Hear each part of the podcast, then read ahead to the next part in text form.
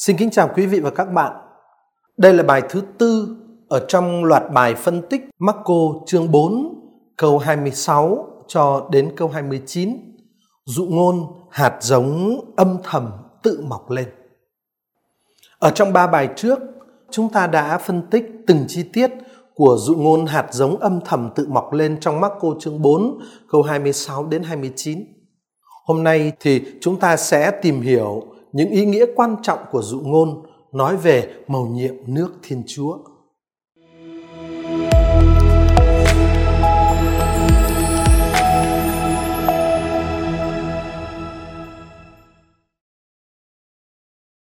Khi ấy Đức Giêsu nói, chuyện nước Thiên Chúa thì cũng như chuyện một người vãi hạt giống trên đất. Đêm hay ngày, người ấy ngủ hay thức, hạt giống vẫn nảy mầm và mọc lên. Bằng cách nào thì người ấy không biết. Đất tự động sinh hoa kết quả. Trước hết cây lúa mọc lên, rồi trổ đồng đồng, và sau cùng thành bông lúa nặng chịu hạt. Lúa vừa chín, người ấy đem liềm hái ra gặt, vì đã đến mùa. Thưa quý vị và các bạn, dụ ngôn này là một câu chuyện rõ ràng, nói lên một sự thật mà không cần tranh cãi. Đức Giêsu đã dùng câu chuyện hiển nhiên này là để nhấn mạnh một sự thật về nước Thiên Chúa và mời gọi người nghe giữ một thái độ hành xử thích hợp đối với hành động của Thiên Chúa trong giai đoạn hiện tại. Điều quan trọng là sau khi đã hoàn thành việc gieo vãi hạt giống thì người ta cần phải biết kiên nhẫn và bình tĩnh chờ đợi đến thời của mùa gặt đất tự động sinh hoa màu.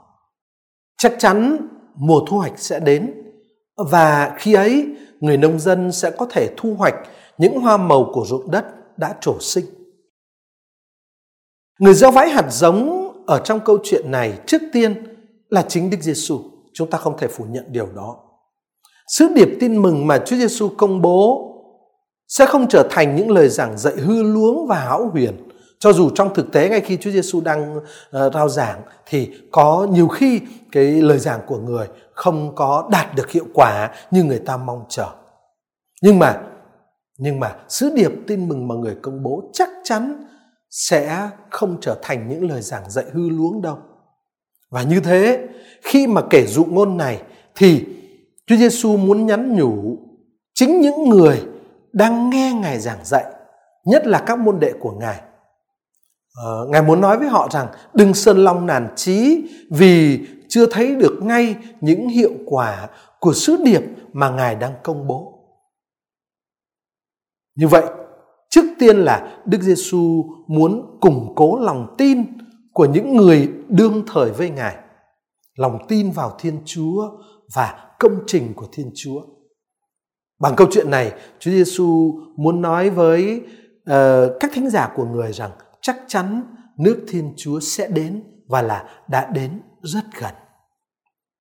Nhưng đồng thời, Chúa Giêsu cũng muốn đưa ra một giáo huấn quan trọng cho các môn đệ của người ở mọi thời đại.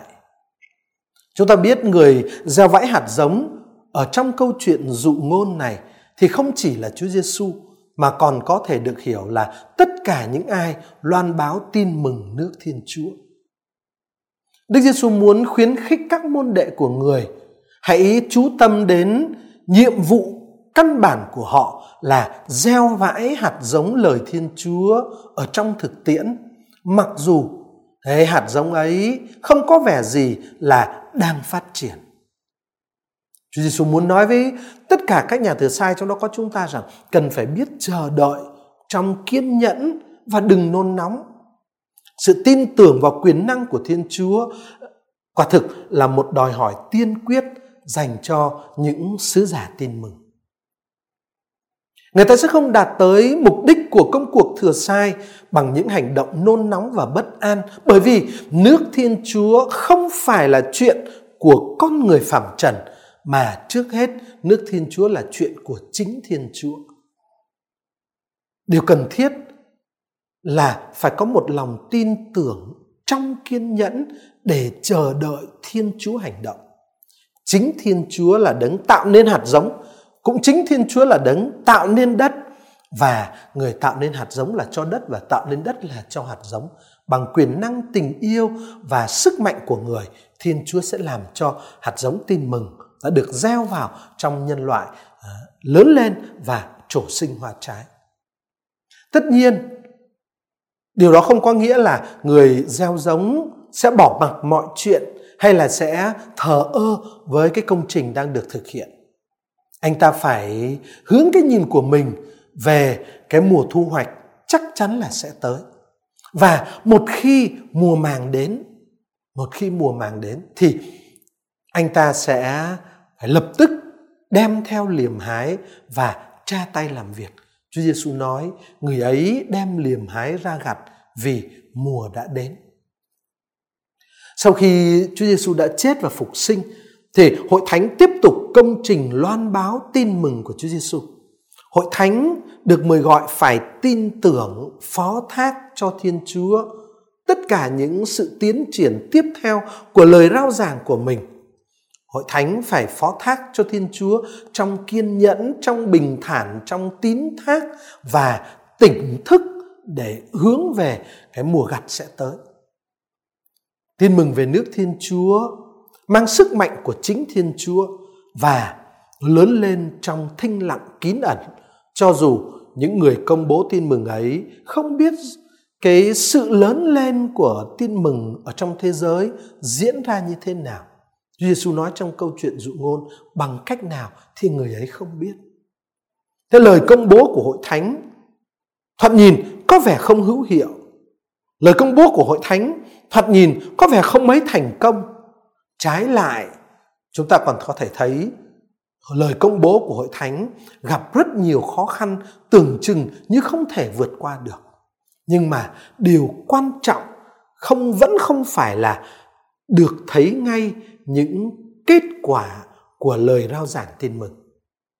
Thời đại của Thánh Marco cũng vậy và thời đại của chúng ta cũng vậy. Theo cái câu chuyện dụ ngôn mà chúng ta đang nghiên cứu đây Marco chương 4 câu 22 đến 29, 26 đến 29 xin lỗi các bạn thì việc xác lập nước Thiên Chúa không phải là một sự kiện lịch sử tức thời cũng không bắt đầu ở quy mô xã hội. Việc xác lập nước Thiên Chúa giả thiết một tiến trình xảy đến ở nơi từng cá nhân cái câu chuyện dụ ngôn này được Chúa Giêsu kể đó thì hoàn toàn trái ngược với quan niệm về sự xuất hiện của nước Thiên Chúa như một nhát cắt mạnh mẽ trong lịch sử do Thiên Chúa hoặc do đấng Mê-se thực hiện. Ngược lại với quan niệm đó, sự xuất hiện của nước Thiên Chúa được kể trong dụ ngôn này không xảy ra đột ngột và cũng không hề độc lập với sự hợp tác của con người. Trái lại, Mầu nhiệm nước Thiên Chúa giả thiết sự thay đổi ở các cá nhân. Nước Thiên Chúa không xảy ra đột ngột, nước ấy nảy mầm trong chính cộng đồng nhân loại và cứ từ từ, từ từ nước Thiên Chúa ấy lớn lên. Đó chính là một trong những điểm nhấn rất là quan trọng nữa của câu chuyện dụ ngôn này. Câu chuyện dụ ngôn này cũng khai triển một số khía cạnh được đề cập trong tuyên bố ban đầu của Chúa Giêsu. Chúng ta biết là ở Marco chương 1 câu 15, Chúa Giêsu Xin lỗi các bạn, tác giả tin mừng Marco đã tóm tắt lời rao giảng, lời công bố tin mừng của Chúa Giêsu. Lúc bây giờ Chúa Giêsu nói nước trời đã đến gần, hãy hối cải và tin vào tin mừng. Chúa Giêsu khẳng định nước Thiên Chúa đã đến gần. À, khía cạnh thứ nhất ở, đã được công bố ở trong cái lời đó của Chúa Giêsu nước Thiên Chúa đã đến gần hãy hối cải và tin vào tin mừng cái khía cạnh thứ nhất của cái lời công bố đó và bây giờ được khai triển trong dụ ngôn mà chúng ta đang nghiên cứu đây chính là sự hối cải sự hối cải trước hết được hiểu theo nghĩa là một sự thay đổi cuộc sống như Thánh Doan Tẩy Giả đã đề xuất ở chương 1 câu 4. Và đó là một điều kiện cho nước Thiên Chúa đến. Bây giờ, ở trong câu chuyện dụ ngôn này, ta thấy có một sự thay đổi sâu sắc hơn nhiều. Không chỉ là cái sự thay đổi đời sống nữa, mà ở dụ ngôn này, như chúng ta đã phân tích khi lúa chín, tức là nói đến sự phó nộp mạng sống của chính mình. Và sự phó nộp mạng sống của chính mình được diễn tả bằng cái hành lúa chín đấy vốn không còn là một điều kiện nữa mà nó đã là một sự hiện thực hóa nước Thiên Chúa. Sự nộp mình, sự phó thác mình cho Thiên Chúa cho đấng xét xử công bình ấy. Sự kiện đó không chỉ bao gồm một sự từ bỏ cái quá khứ bất chính mà nó còn ngụ ý một sự dấn thân như sự dấn thân của chính Chúa Giêsu và sự hoán cải đích thực để bắt đầu nước Thiên Chúa là sự hoán cải như vậy, không chỉ là sự từ bỏ những sự bất chính, mà hơn nữa còn là dấn thân cùng với Chúa Giêsu sẵn sàng nộp mình vì phần rỗi của thế gian. Và khi lúa chín như thế, người gieo vãi hạt giống đem liềm ra thu hoạch lúa về. Cái khía cạnh thứ hai trong lời rao giảng ban đầu của Chúa Giêsu ở Marco chương 1 câu 15 mà bây giờ ở trong dụ ngôn này, Chúa Giêsu khai triển thêm, đó là tính cách phổ quát của nước Thiên Chúa. Trong lời đã giảng ở Marco chương 1 câu 15 nước Thiên Chúa đã đến gần đó thì uh, ở đó Chúa Giêsu đã ám chỉ cái tính phổ quát của nước Thiên Chúa bằng việc sử dụng hạn từ Thiên Chúa thay vì Đức Chúa. Bây giờ thì tính phổ quát này trở nên hiển nhiên trong câu chuyện dụ ngôn mà chúng ta đang phân tích. Sứ điệp, tin mừng, được truyền bá, được gieo vãi là trên đất epitesges, nghĩa là trên toàn nhân loại và trên, trước hết là trên những, nơi những người ngoại giáo đón nhận sứ điệp đó. Và vì vậy, nước thiên chúa rõ ràng là một thực tại phổ quát. Ơn cứu độ con người và toàn thể nhân loại được hiện thực hóa ở trong sự hợp tác của thiên chúa và của con người. Không có thiên chúa, không có ơn cứu độ. Nhưng không có sự hợp tác của con người cũng không có ơn cứu độ. Không có thiên chúa, không có đất và hạt giống. Và không có cái năng lượng ở trong đất và hạt giống. Nhưng mà không, nếu không có đất thì hạt giống không thể nào sinh hoạt kết trái được. Cần phải có cả hai khía cạnh. Nhưng mà, thưa anh chị em, thiên chúa không ép buộc chúa giêsu không áp đặt thông điệp của mình. Ngài đề nghị sứ điệp tin mừng để con người có thể chấp nhận sứ điệp đó một cách tự do và làm cho sứ điệp đó sinh hoa kết trái trong cuộc sống của chính mình. Sự tự do của con người làm cho cái sự hiện thực hóa nước thiên chúa trở thành một tiến trình phải được thực hiện dần dần dần dần. Và Chúa Giêsu diễn tả cái cái ý tưởng đó bằng cái ở câu 28 đó ờ, uh, cái, cái hạt giống này mầm lớn lên theo một cái trình tự từ từ. Trước hết hạt lúa mọc lên thành cây rồi trổ đồng đồng và ờ, sau cùng mới là đến lúc cái bông lúa nặng chịu hạt đó, ờ, cái tiến trình đó là tiến trình được thực hiện dần dần. Và tại sao nó phải dần dần như thế? Thưa là bởi vì thiên chúa và chúa giêsu tôn trọng sự tự do cộng tác của con người đối với chính chúng ta ở trong tư cách cá nhân cũng như là trong tư cách cộng đoàn thì cái dụ ngôn hạt giống tự mọc lên uh, Marco chương 4 câu 26 đến 29 dụ ngôn này luôn luôn là một câu chuyện rất thời sự. Câu chuyện dụ ngôn này kêu mời chúng ta sống cái thái độ bình an, khiêm nhường, chờ đợi ở trong sự tín thác hoàn toàn vào Thiên Chúa và vào sức mạnh của tin mừng. Thiên Chúa vẫn đang hành động ở trong thinh lặng và kín đáo. Người vẫn đang làm cho hạt giống tin mừng mà chúng ta gieo vãi trong thế giới được lớn lên và sinh hoa kết trái. Câu chuyện dụ ngôn này quả thực vẫn là một câu chuyện thời sự đối với giáo hội và đối với từng người chúng ta.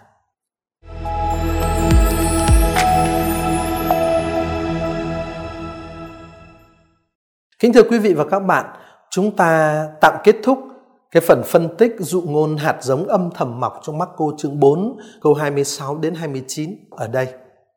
Chúng tôi hy vọng là qua chuỗi bài phân tích chúng ta đã được hiểu một cách ờ, sâu sắc hơn một chút về ý nghĩa của các chi tiết của câu chuyện dụ ngôn mà Chúa Giêsu kể cho chúng ta để mặc khải cho chúng ta về mầu nhiệm nước Thiên Chúa và để chỉ dạy cho chúng ta về những thái độ và những cách hành xử quan trọng ờ, của các nhà thừa sai loan báo tin mừng nước Thiên Chúa ở giữa thế giới.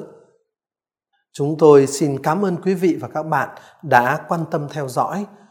Xin Chúa Kitô cứu thế ở cùng tất cả chúng ta.